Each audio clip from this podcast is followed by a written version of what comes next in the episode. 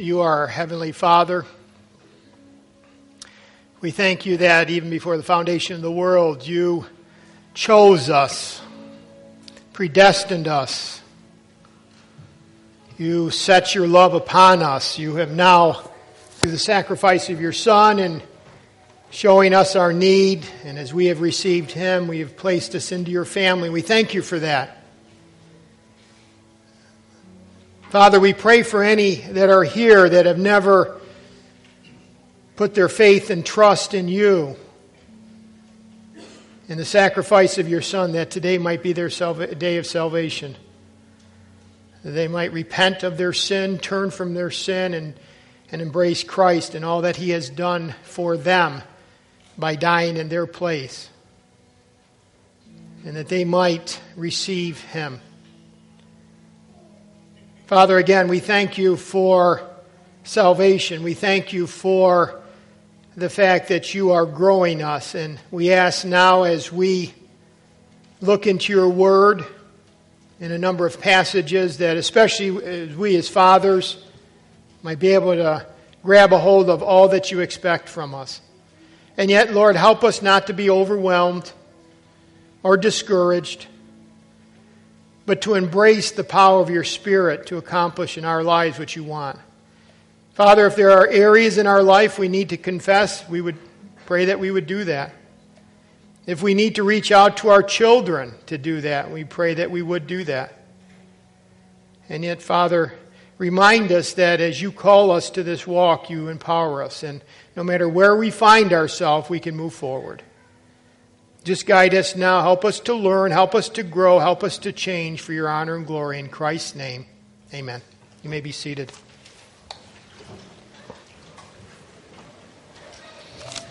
If you'd like to turn in your Bibles to Ephesians chapter 6, we're going to be in three key passages today. We're just kind of hitting pieces. Again, if you're a father, happy Father's Day. Fathering is not easy, but it's a great blessing. Would you agree? And there's always been challenges. Sometimes I think we think that it's only now that it's a challenge. It's always been challenging. Again, if you go back to the first century, families were presided over by the fathers. In fact, fathers in that day and age could do literally anything they wanted. Rome had a law called patria, patria potestas, I guess. It means the father's power. The father's power. Men who were Roman citizens were given absolute property rights over their families. By law, the children and the wife were regarded as the father's personal property, and he could do with them what he wished. A displeased father could disown his children could sell them into slavery, or even kill them if he wished. That was the power of the father. When a child was born, the baby was placed between the father's feet. If the father picked up the baby, the child stayed in the home. If he turned and walked away, the child was either left to die or sold at an auction. Seneca, a contemporary of the Apostle Paul, described Roman policy with, with regard to the same as an unwanted animal. He said this, quote, we slaughter a fierce ox, we strangle a mad dog, we plunge a knife into a sick cow, children born weak or deformed we drown. End quote. By the way, it's not much better today in light of the fact that we kill millions of baby through abortion. They have become, what I guess, a disposable commodity. That's sad, isn't it? I, I get so frustrated when people talk about Christian America or we are on God's side. I'm like, do you understand abortion? But the, the point of all this is this the Bible calls Christian fathers to a different standard. The Bible calls Christian fathers to a different standard. Called to a different standard back in the first century, called to a different standard in this century. And we want to look at the responsibility of the Father. And again, if you haven't found Ephesians 6, we want to get to Ephesians 6 4. a very familiar passage. First of all, it talked about children, verses 1, 2, and 3. Children are to obey, children are to honor. And then he says in verse 4, and you fathers. By the way, the word fathers, pater, is used over 400 times. Over 400. Most of the time he's using, it's used of a male. Now once in a while it's used of parents plural. But I believe here it's more specific to fathers specific. Literally the male, the, the guy, the father. And he gives two different commands. Uh, you fathers, don't provoke your children to wrath, but bring them up in the nurture or the training and admonition of the Lord. The nurture and the teaching of the Lord. Your version may have, but basically two things you have to do. Don't do what? Do this. Don't provoke, but bring them up.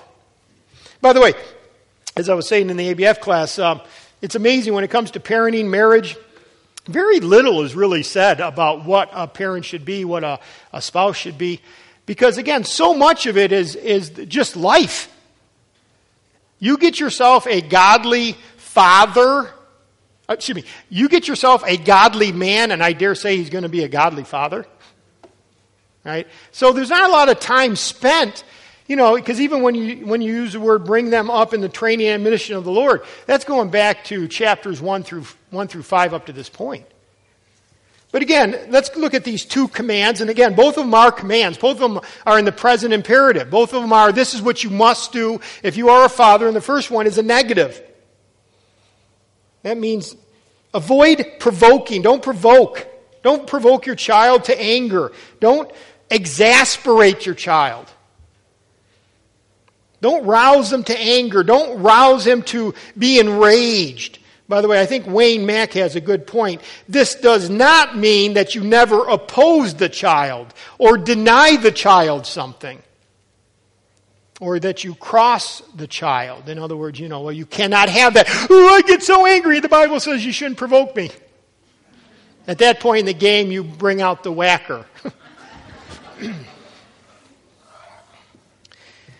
By the way, I was uh, there's books out written on just like 25 things, ways that you can provoke a child. You know, let me just give you a few of them. By the way, as I as I read these off, I start feeling like I'm in a minefield, like I'm going to step on one of these. See, you can provoke a child to rage. This one isn't even got to do with them; it's got to do with your marriage. If there's disharmony in the home, that provokes a child to anger.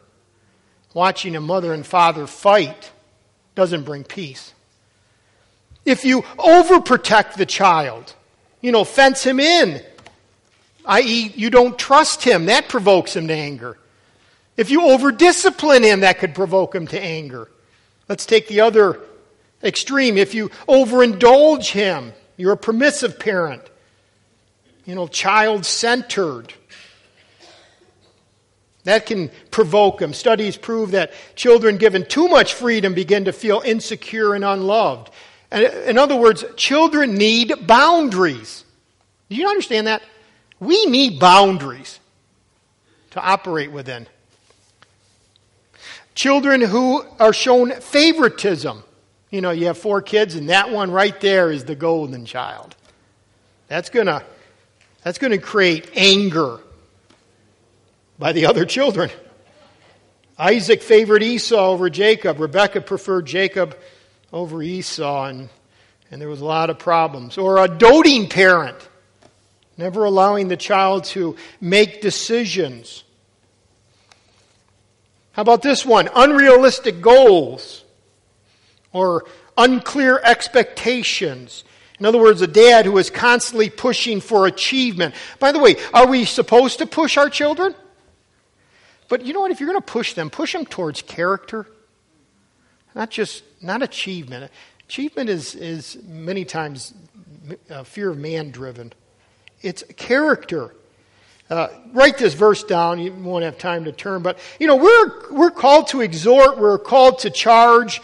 Uh, you know, in other words, command. But we're also called as parents, as fathers to comfort. And in 1 Thessalonians chapter 2, verse 11, Paul, speaking to the Thessalonica church, says, like a father, we, notice the three verbs, we exhorted you. In other words, we came along, that's paraklao. Uh, we came along, called alongside of you. We came alongside of you. The apostle is saying, we as an apostles uh, came alongside of you as a church, but that's what like fathers should do. A father should come alongside his children. We come alongside but then he also says, We encouraged you. That's console. I'm afraid sometimes as a father, we're good at one and not the other. And we charged you. That's command. So we come alongside you to comfort, we come alongside to command, we come alongside to guide, but there's that balance. But those who are unrealistic goals just are always barking orders. Uh, that can anger a child. And number five or six, whatever one we're on. This is a big one that causes anger discouragement. Let's put them all together criticism, fault finding, sarcasm, verbal abuse, all those. Do you think that causes anger in a child? Some of you probably have endured that. Maybe some of you endured it as a child. Now you're older. Now you do it to your own kids and you kick yourself every time you say it. You know, we need to train ourselves to praise our kids, to look to approve them, to look to encourage them. You know, it's interesting, Colossians 3, now you don't have to, but as, as Paul ends the, uh, the letter to, to the Colossians, he just says one thing to fathers and it's a negative. He doesn't even add a positive. He says this in verse uh, Colossians 3:21. Fathers, don't provoke your children lest they beca- become discouraged. And the word discouraged there is disheartened. Uh, lost their spirit. Or if you want a visual, the pin goes into the balloon and and yeah, you beat them down and you got them to do what is right, but when it was all said and done, they were so fearful they didn't want to make the next move. That can.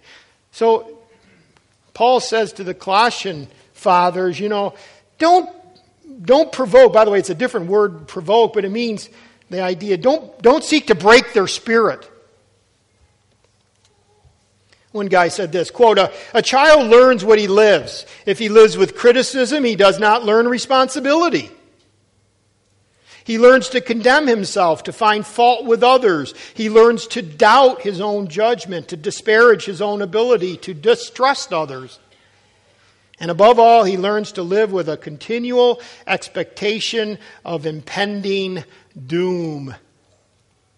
You become paralyzed. And then the final one is neglect. That angers a child because that will provoke a child to anger. Neglect showing indifference to. Maybe at home but not involved. Sometimes I get like that. My wife, she has been the biggest blessing to me. John, get focused, or however she says it in her way. You have other things than just your work. Like Proverbs says, a child left to himself. It's when a parent doesn't really listen really is not keyed in. Do you see what I mean by a minefield? By the way, I say a minefield because after, after doing all, I mean, after saying all those different ways I can cause anger in my child, I almost feel like I can't, I feel discouraged already. And I'm only 10 minutes into this message. I want to end by encouragement. You know, I, have been noticing, because I'm somewhat of a perfectionist.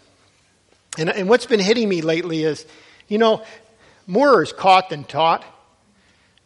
People watch who you are, not what you say.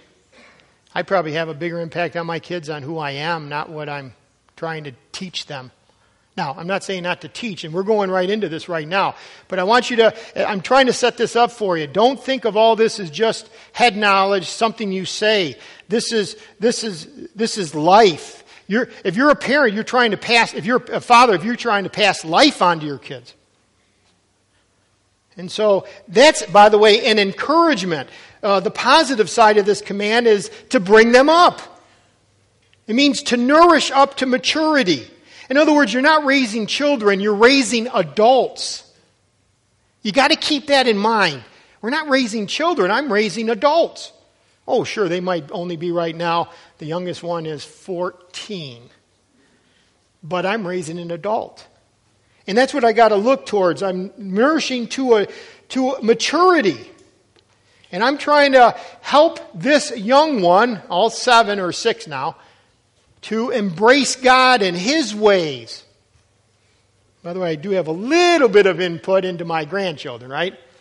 Not as much as my children, or maybe more, I don't know. But um, again, what am I trying to do? I'm trying to raise them to maturity, help at least in the process.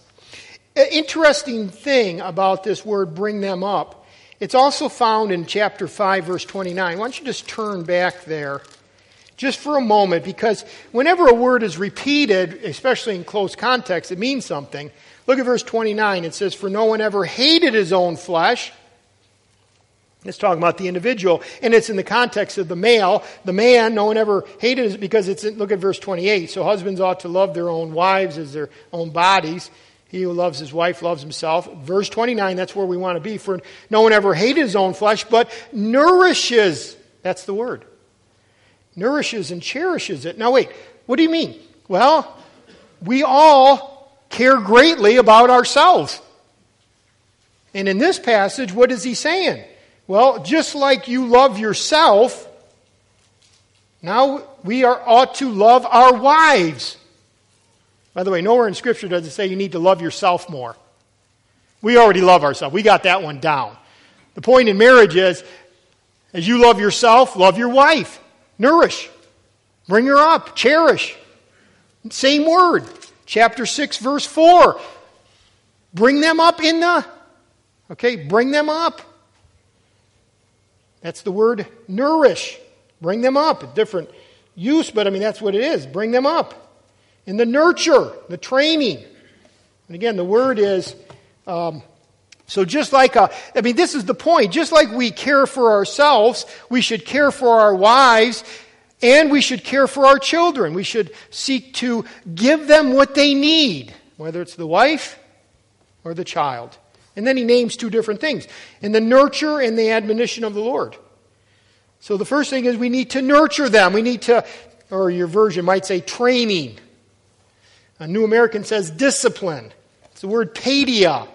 Uh, is a good word. It's, it's a comprehensive word. It means whatever that child needs to grow up to serve Jesus, that's what we need to be focused on.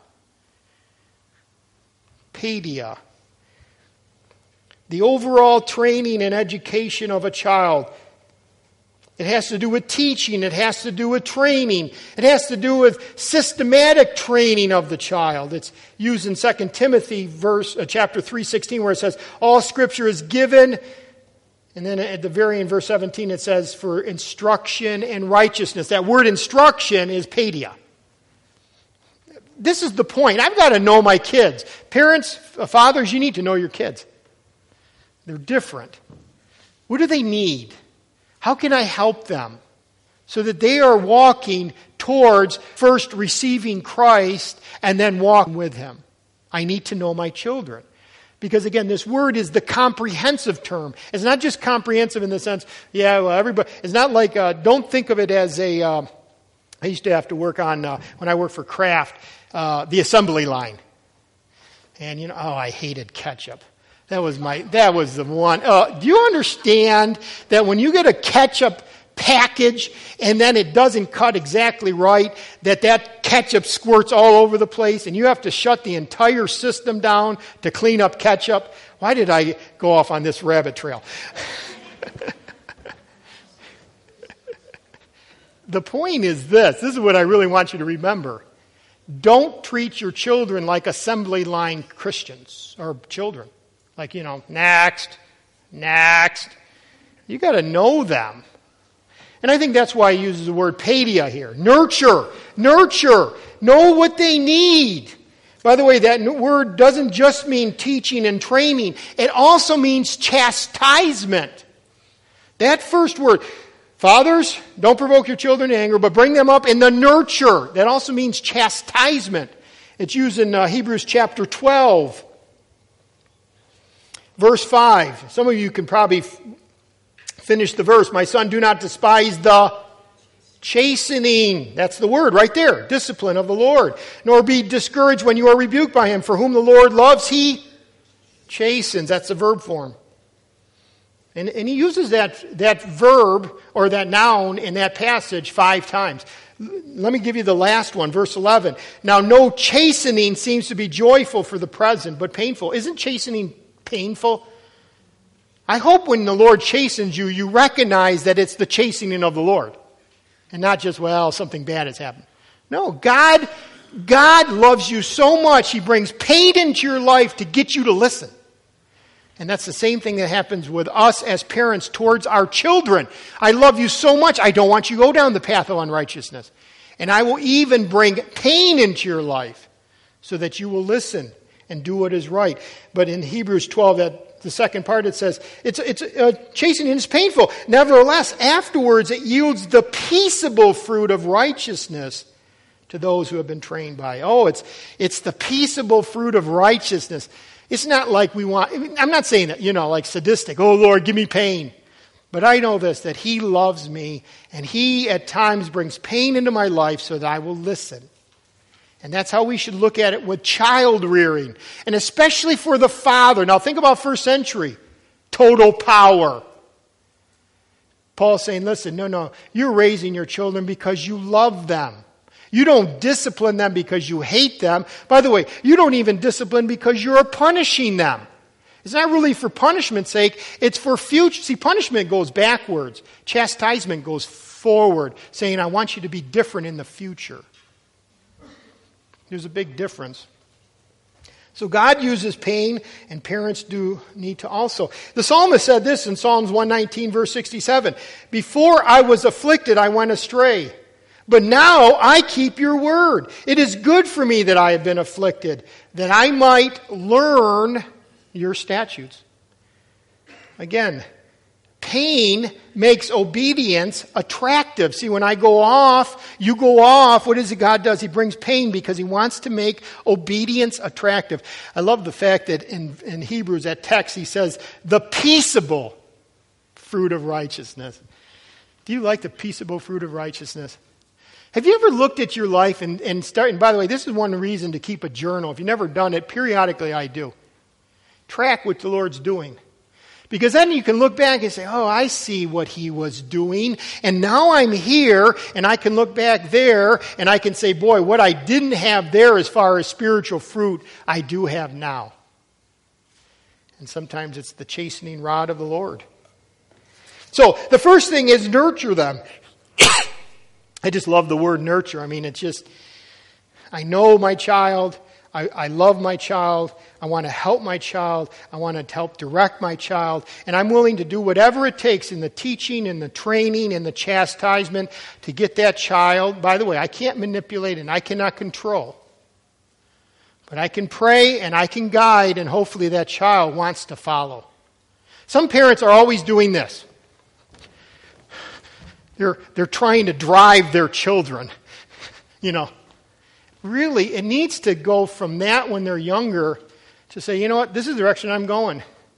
And what do they do? They're following. You're not driving them. They willingly follow because they say, you know what? He's following my God. I want to follow him too. You know? Follow me as I follow Christ, Paul said. Be careful we don't drive our children, especially as they get older.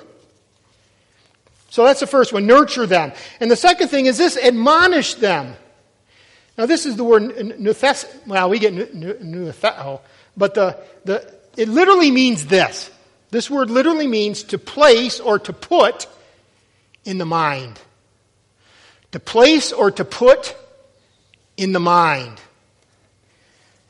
The idea is that you're building conviction this word has more to do with the mind because out of the heart, of the mind, the mouth speaks and the actions are and everything else comes out of the heart. And whereas I believe what he's doing in the first word is he's saying you teach and you train and you chastise and, and all those different things. Many of that is outward.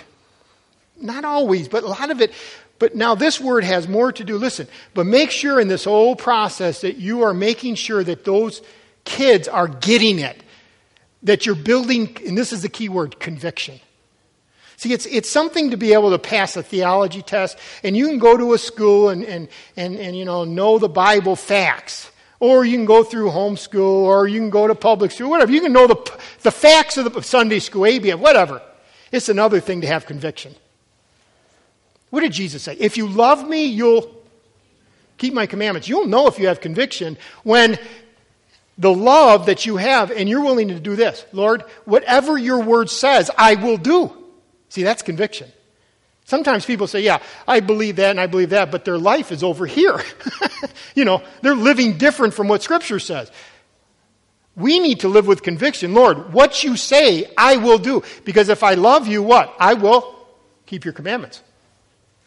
And so this word admonition has to do with building the convictions, building it so that they don't go drop off the, the, the planet after they graduate from high school or if they, after they graduate from college or whenever they move away from our greater control.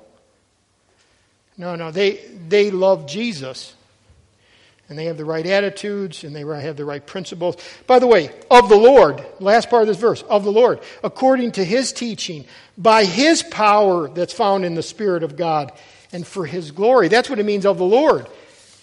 Please, please don't. I, I find sometimes I and I see others, it almost seems like we have too much pride in the fact that maybe our kids are walking with the Lord at the moment. Can we agree with this that anything good that happens in our lives is because of God? Can we just say that? So this is for His glory. And if something's happening in your life or your child's life, it's because God's working. That's maybe one of my greatest fears. Sometimes, man, Lord, please make it so that I don't do this superficially. So we want to nurture them, we want to ad- admonish them, but then finally, you see this in your outline, you want to live authentically before them. You got to model it. I wish I knew where this study was. A pastor out in Pontiac, Michigan, by the name of Brian Bill, uh, had this as a, uh, a thought, and he, he, he, named a survey or a study. Uh, and he says this, but he doesn't name the actual study. He says, quote, according to a 50 year study of Christian and non Christian families, now again, Christian and non Christian, this is both sides.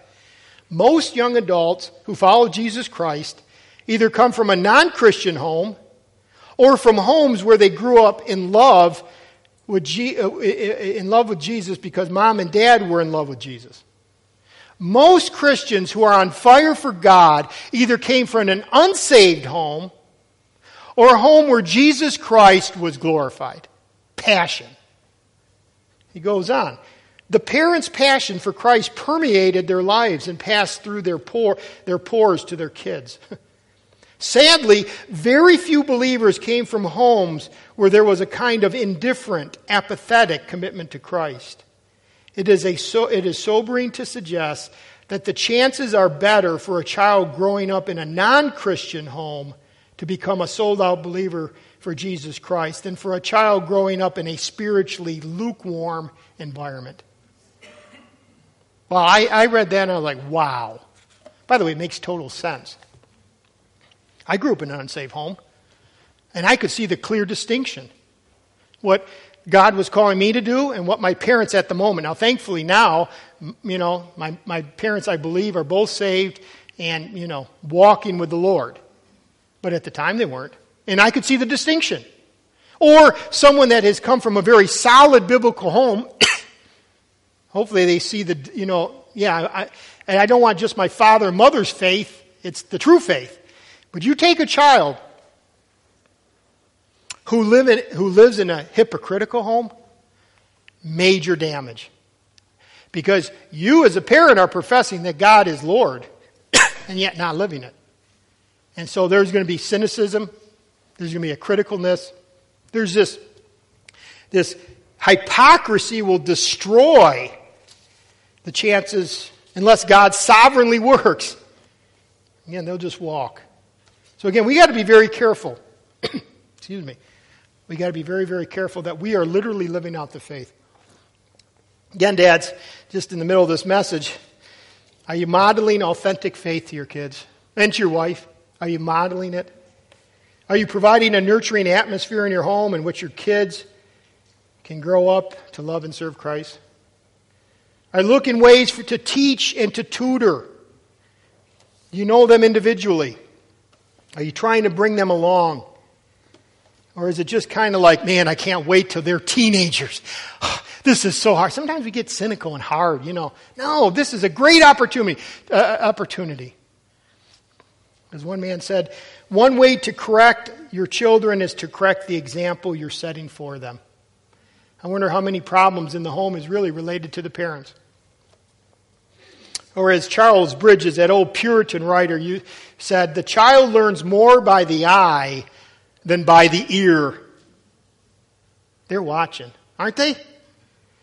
In fact, after a message like this, you know, I get convicted. By the way, I'm encouraged because, again, I can see that I just have to take it one day at a time. But after a message like this, sometimes I've had to go back and actually sit my kids down and say, okay, we got to go in a new direction. I do, not you. And that's where confession goes in. That's the first thing, the father's responsibility. Now I want to go to the child's responsibility for the last few minutes. And go over to Proverbs chapter 22. Proverbs 22. Very uh, familiar passage. Actually, verse. Train up a child in the way he should go, and when he is old, he'll not depart from it. He will not depart from it. Sometimes I meet parents, sometimes I'm, I've been like this. I want a guarantee in this parenting thing. And I found the verse to back it up. It's Proverbs 22 6. See, many people think that this is a promise. By the way, it isn't. Just like if you just turn back a couple verses, look at verse 4. By humility and the fear of the Lord are riches and honor and life. Is that always true? Take the first one. You mean if I'm humble and fearing the Lord, I'm going to be rich? No. Now, these are, this is not a promise, this is a principle. See, sometimes we think this way. I, I heard a guy speak on this one time. The idea is this if I train up my child the right way, when they are old, they will follow the right way. Or to say it like he did, they think that Proverbs 22 6 is a promise. If I give them all the right influences, if I homeschool them and keep them away from that horrid public school system, and I give, and I, by the way, I'm not making a yay or nay for public or homeschooling. I see I have seen damage to both sides. If I, now where am I? Um, and I give them good positive influences and bring them up in a godly Christian family, then that child is going to grow up to love Jesus. Is that always true? See, I, am I'm bringing this out because I think sometimes, just subtly, we go down the wrong path. We think something is being said and we are expecting a certain result. Can we say this? That if anything good happens in our lives, it's from God. You know? I think sometimes we forget that it's, it's really God's work in our life and God's work in our child's life. So this is not a promise. By the way, in your in your notes, I put warning, but I'd rather have you use the word general principle. You might want to scratch out warning.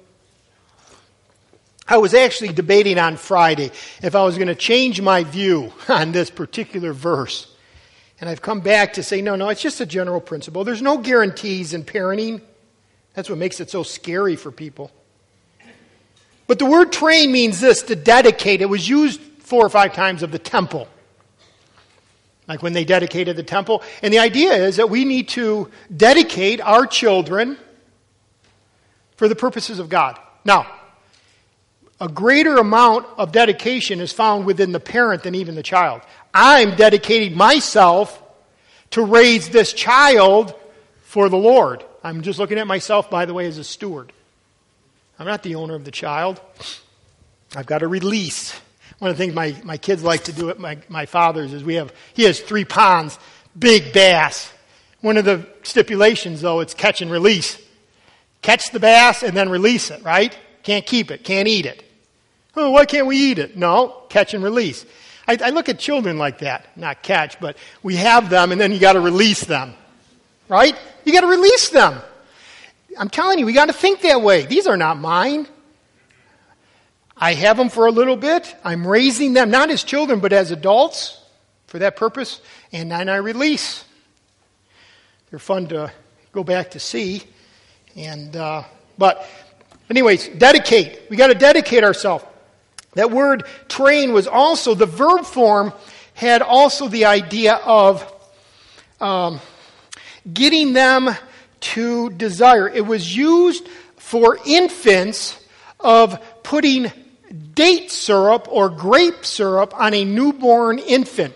And the uh, midwife would, would uh, rub their gums, which would get the sucking action going, uh, which meant, you know, that, and then put them on the mother's breast. Okay? Get them, in other words, desiring to suck. And really, I mean, that's a really neat picture of, of parenting. Don't we want to get them desiring the things of God? And we present, present the, uh, the teaching and the example, and they see us, and what they should be is like, man, I, I, I want, I want daddy's God. I, I want the God that daddy is serving and mommy is serving. so that's the idea of the word train.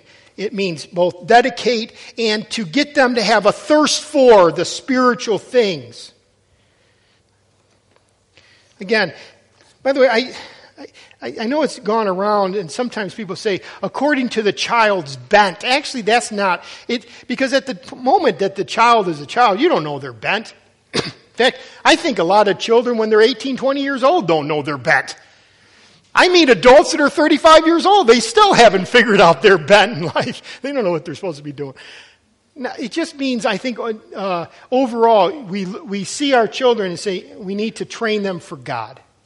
Or as the late uh, J. Vernon McGee used to say, the way the child should go is the way God wants him to go. And we're just laying down foundation for that person's life so that as the Lord directs them, they have a good foundation.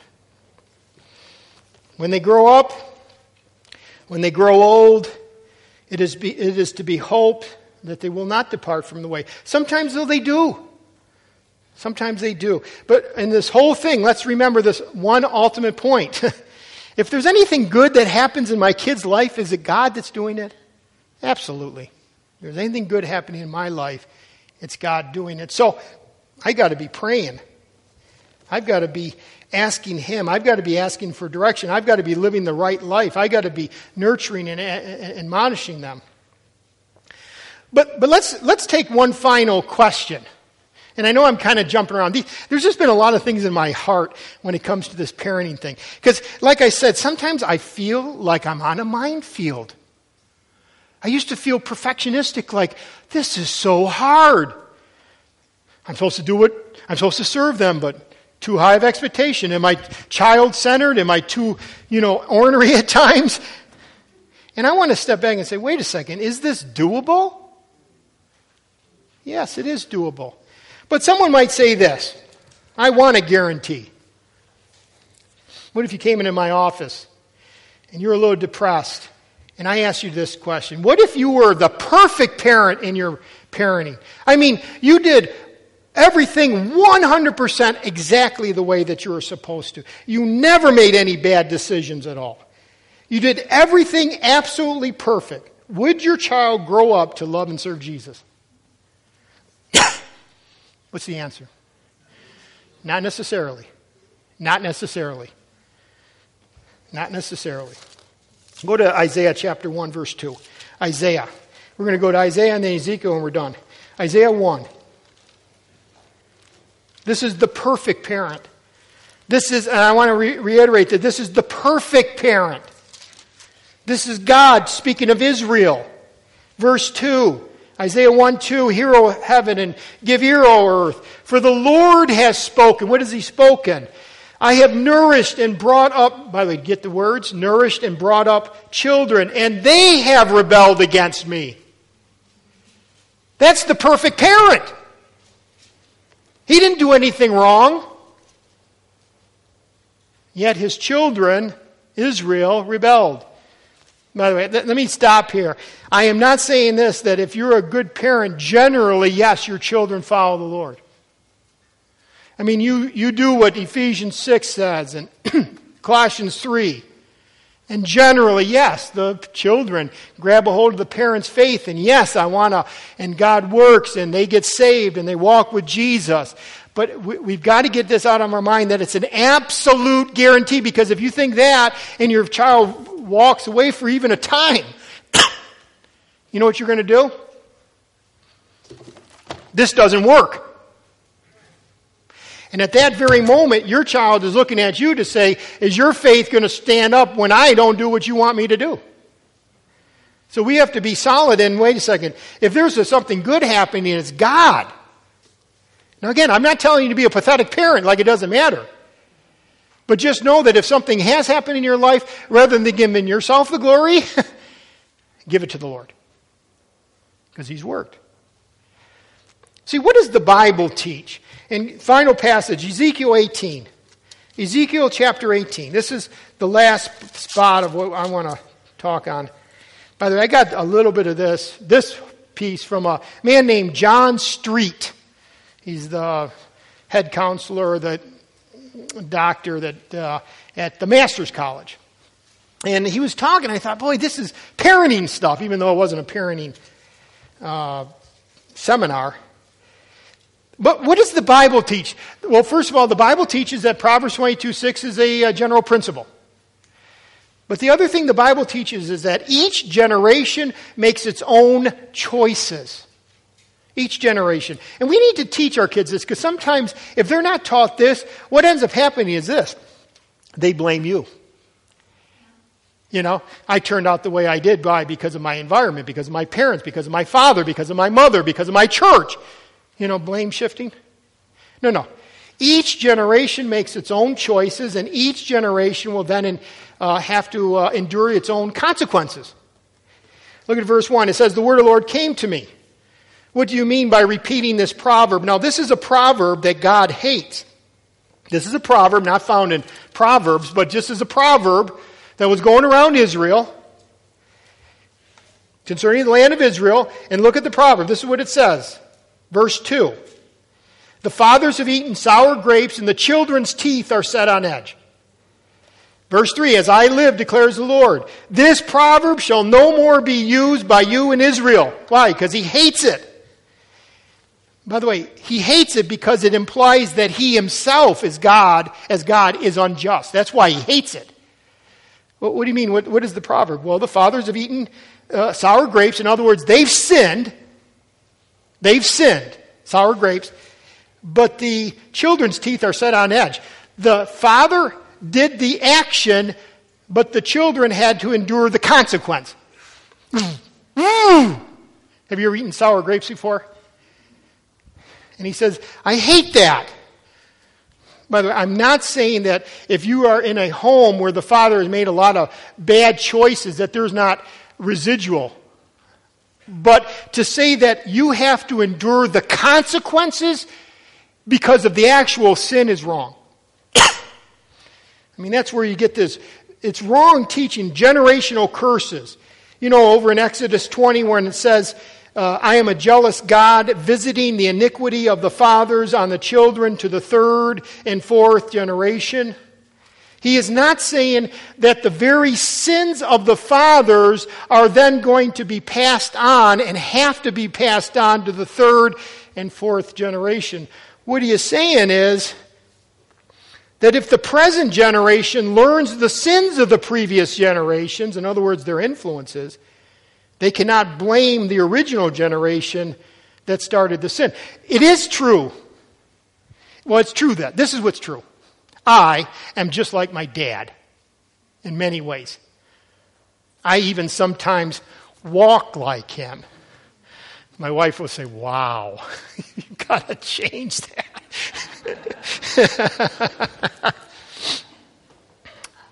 but it doesn't mean that I have to. And so Every generation makes its own choices. He says, I hate the fact that you think because the, the fathers ate the sour grapes that the children's teeth had to be set on edge. No, no. Each, and I'm going to show in a moment, each generation makes its own choices, and each generation then endures its own consequences. As one man said, an ungodly, hypocritical, or indifferent dad is not only a constant and full time negative role model, his influence also breeds cynicism, unbelief, discouragement, resentment, and a whole new generation of hypocrisy in his children. Thus, the iniquity of the fathers is visited on the children to the third and fourth, but it's because they keep learning it. I mean, yes, we definitely teach. There's no question about that. But the actual sins do not carry over automatically. It's because the next generation has learned it. That's why we need to be spiritually strong. That's why we need to be godly. That's why, at least in my life, I have seen things change. I mean, I can look and see certain sins that were, were, were consistently learned, generation, generation, generation, generation, that have stopped at my generation. I hope you see that too if you come from an unsafe family that you're different? Deuteronomy 24 says this Fathers shall not be put to death for their children, nor their children be put to death for their fathers. A person shall be put to death for his own sin. Same concept. Each generation makes its own choices and is responsible. Well, let's, let's look at some case studies. What do you mean case studies? He gives actually five case studies in Ezekiel's chapter 18. Look at verse, uh, verse 5. By the way, the key to the whole thing is actually the end of verse 4. The soul that sins will die. Each is responsible for its own uh, choices and will suffer the consequences. The soul that sins shall die. And now he gives you some case studies.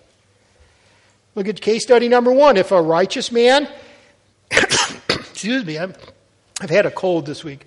If a man is righteous and does what is just and right, and, and he names a bunch of things in verses 6 through 9, what? What's the end? Verse 9. He shall surely live, declares the Lord. Righteous? You'll live. There'll be blessing. You walk with God, there'll be blessing. The man that does right lives. Look at number two, though. A good parent has an unrighteous son. Verse 10 If the father's if he fathers a son, who's the he? Well, the righteous guy. The righteous man fathers a son, but look at this son. This son, he's a righteous man, but he's a violent and a shedder of blood. See, this, this is a good parent, but has an unrighteous son. Wait, that's not supposed to happen. no, no. Good parents have good kids. Not according to here. Sometimes you have one who's unrighteous and he does all the wrong things. Look at verse 13. He shall not live. He has done all these abominations. He shall surely die. His blood shall be upon himself. Now again, I'm not, I'm not trying to draw any conclusions about the severity of the consequence. I'm only saying that, what's the example? Good parent, bad son. Look at case number three. Now he gives us some hope. This is third generation. In other words, this is saying this you don't have to be like your parent. By the way, some of you live in the shadow of your parent, and it's unfortunate because you're not getting victory because you keep going back to what your parents did. And God says, you know what? It's your choice, not his. Verse 14, now suppose this man, what man? The unrighteous one, fathers a son who sees, now we know it's the unrighteous one, because all the sins that his father has done. See, he's, he's referring to uh, the guy in verses 10 through 13. He, the unrighteous son, fathers, and now we're at the grandchildren level from the first. But he sees his father and he says, you know what? Uh, he doesn't do likewise. That's hope. Verse 15, he does not do all the things in verse 15, 16, and 17. He shall not die for his father's iniquity. He shall surely live. By the way, don't you, many of you are in that category right there. You were, you grew up in an unsaved home. You watched ungodliness. God rescued you and you said, I'm not going in that path. And what, what does God say? Well, each man makes his own choices. I'm going to go in a different direction. God rescued you from wickedness. How about the case number four? When the wicked man turns from his wickedness. Here's a guy that starts out wicked, but look at what he does. He turns away, verse 21, from his sin. what does he say? He's going to forget.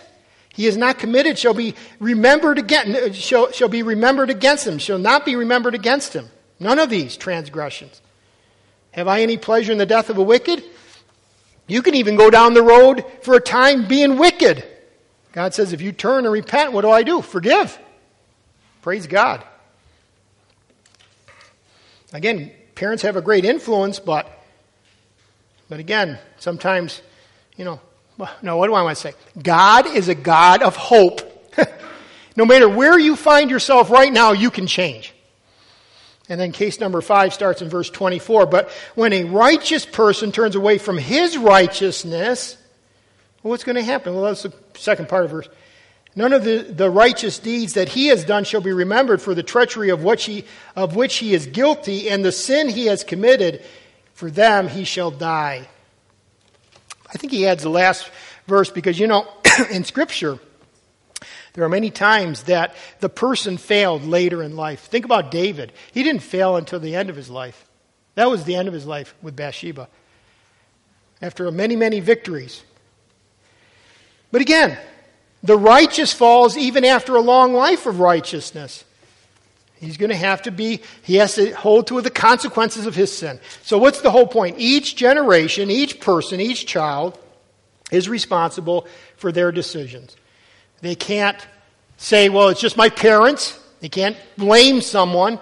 And, and again, I, I'm going to go on the other side and say to us as parents this that if we are raising children that are honoring to the Lord, if we've had input in that, just see us, just see ourselves as a steward, right? Lord, if there's anything good in me, or if there's any good thing good in my children, it's because you've worked, and I just thank you for that. Because I think sometimes parents get haughty. We, we look at our children, and sure, we're proud. Is that correct? But sometimes I think we give ourselves too much credit. It's really God. It's God that's working.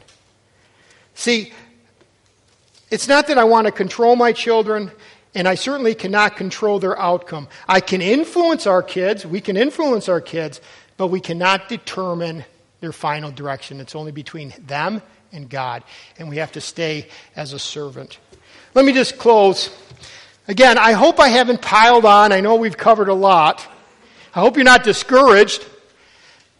Do we all agree that there's really only one perfect parent? That's God Himself. We've all made mistakes.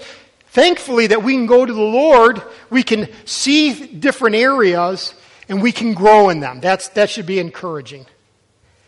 Again, we can all become better dads, but the point is this be not a better dad. That's not the issue. Let's become more godly because that's the foundation that a better dad is standing on, right? We need to be a godly man.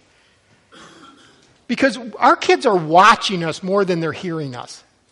And if we're walking the path in, uh, in fellowship with the Lord, they're watching that. And that, by the way, takes a lot of pressure off of me personally. Oh, you mean I don't have to do devotions every night and try to get them to understand all these things because before they leave they have to know it? Yep, you don't have to do all that. I'm not saying not to have devotions. You should pray with your children. But you know what? They're watching and they're learning more by what you're doing. They're, they're learning more by who you are than what you say. And that is actually a freeing thing, at least for myself. I just got to be godly. I just have to, me personally, walk with Jesus. And then number three, and this is, the, this is one that really hit me. I'm not fathering alone. No, God wants to work through me, and that means that I need to trust Him and I need to pray more. See, because I can't be around my kids. When they were little, I loved it because I had, and I could just kind of go like this. And I, I, remember going into their rooms many times, and it just gave me such a great feeling. They were just sleeping. And I, you know, everything was fine, and I could turn off the light, and I knew everything was okay. Now they're moving away. But I can still pray for them. And if they're believers, you know what? He's the good shepherd.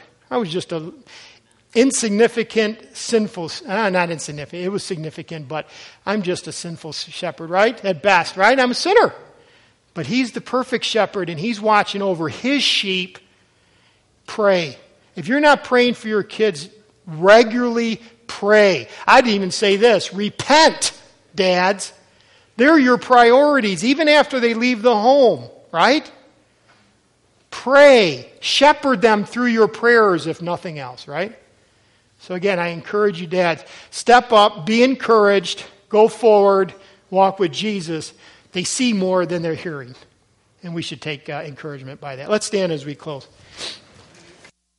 I read a story about a, a, a, father, and he came home from work, and he was tired, and he was irritated, and he was what we would say dog tired. And he had a little five year old son that came up to him, waiting for him to come home, and he said, Daddy, may I ask you a question? And the father said, Well, yeah, sure. He said, Well, how much money do you make an hour, Daddy? And the dad, again, was already dog tired, and he was irritated. He was like, You know, what is none of your business? And he kept pushing him, pushing him. You know, how much do you. And he finally gave him the answer. He said, I make about 20 bucks an hour.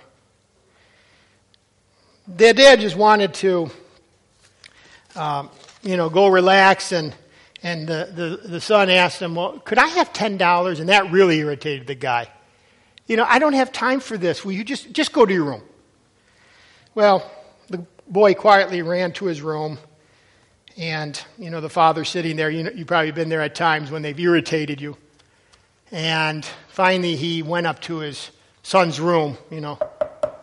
Are you asleep? And, no, Daddy, I'm awake, replied the boy. I've been thinking maybe I was too hard on you earlier. It's been a long day and I, and I took it out on you. Here's the 10 bucks that you asked for. And the little boy sat straight up, beaming. Oh, thank you, Daddy, he explained. And then reaching under his pillow, he pulled out a wad of crumpled bills, which actually got the guy more irritated.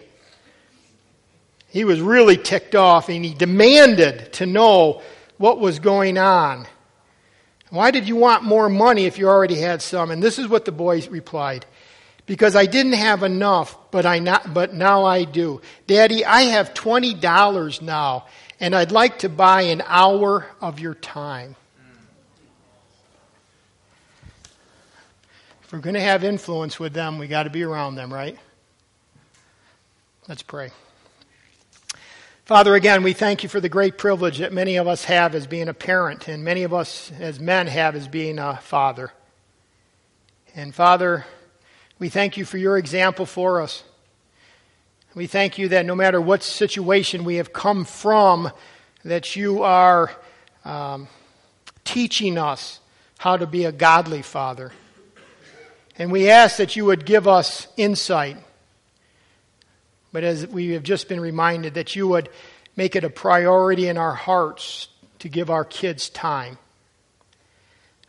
Father, again, we thank you for uh, just the blessing of children, of grandchildren. And yet I know that some, even on this day, would have a hard time being Father's Day, whether it's because they've never had children, or maybe their father wasn't an example of godliness. And we ask for your grace and mercy in our lives so that we might be joyful, we might be peaceful, we might, we might be able to respond in a godly way no matter what type of family we have come from or what type of family we find ourselves in. Uh, Father, again, we want to glorify you. And we ask that you would give us the grace and the mercy and the strength to do that. Lord, help us to, again, seek to raise our kids in the nurture and admonition of you so that we might glorify you and that they might. In Jesus' name, amen.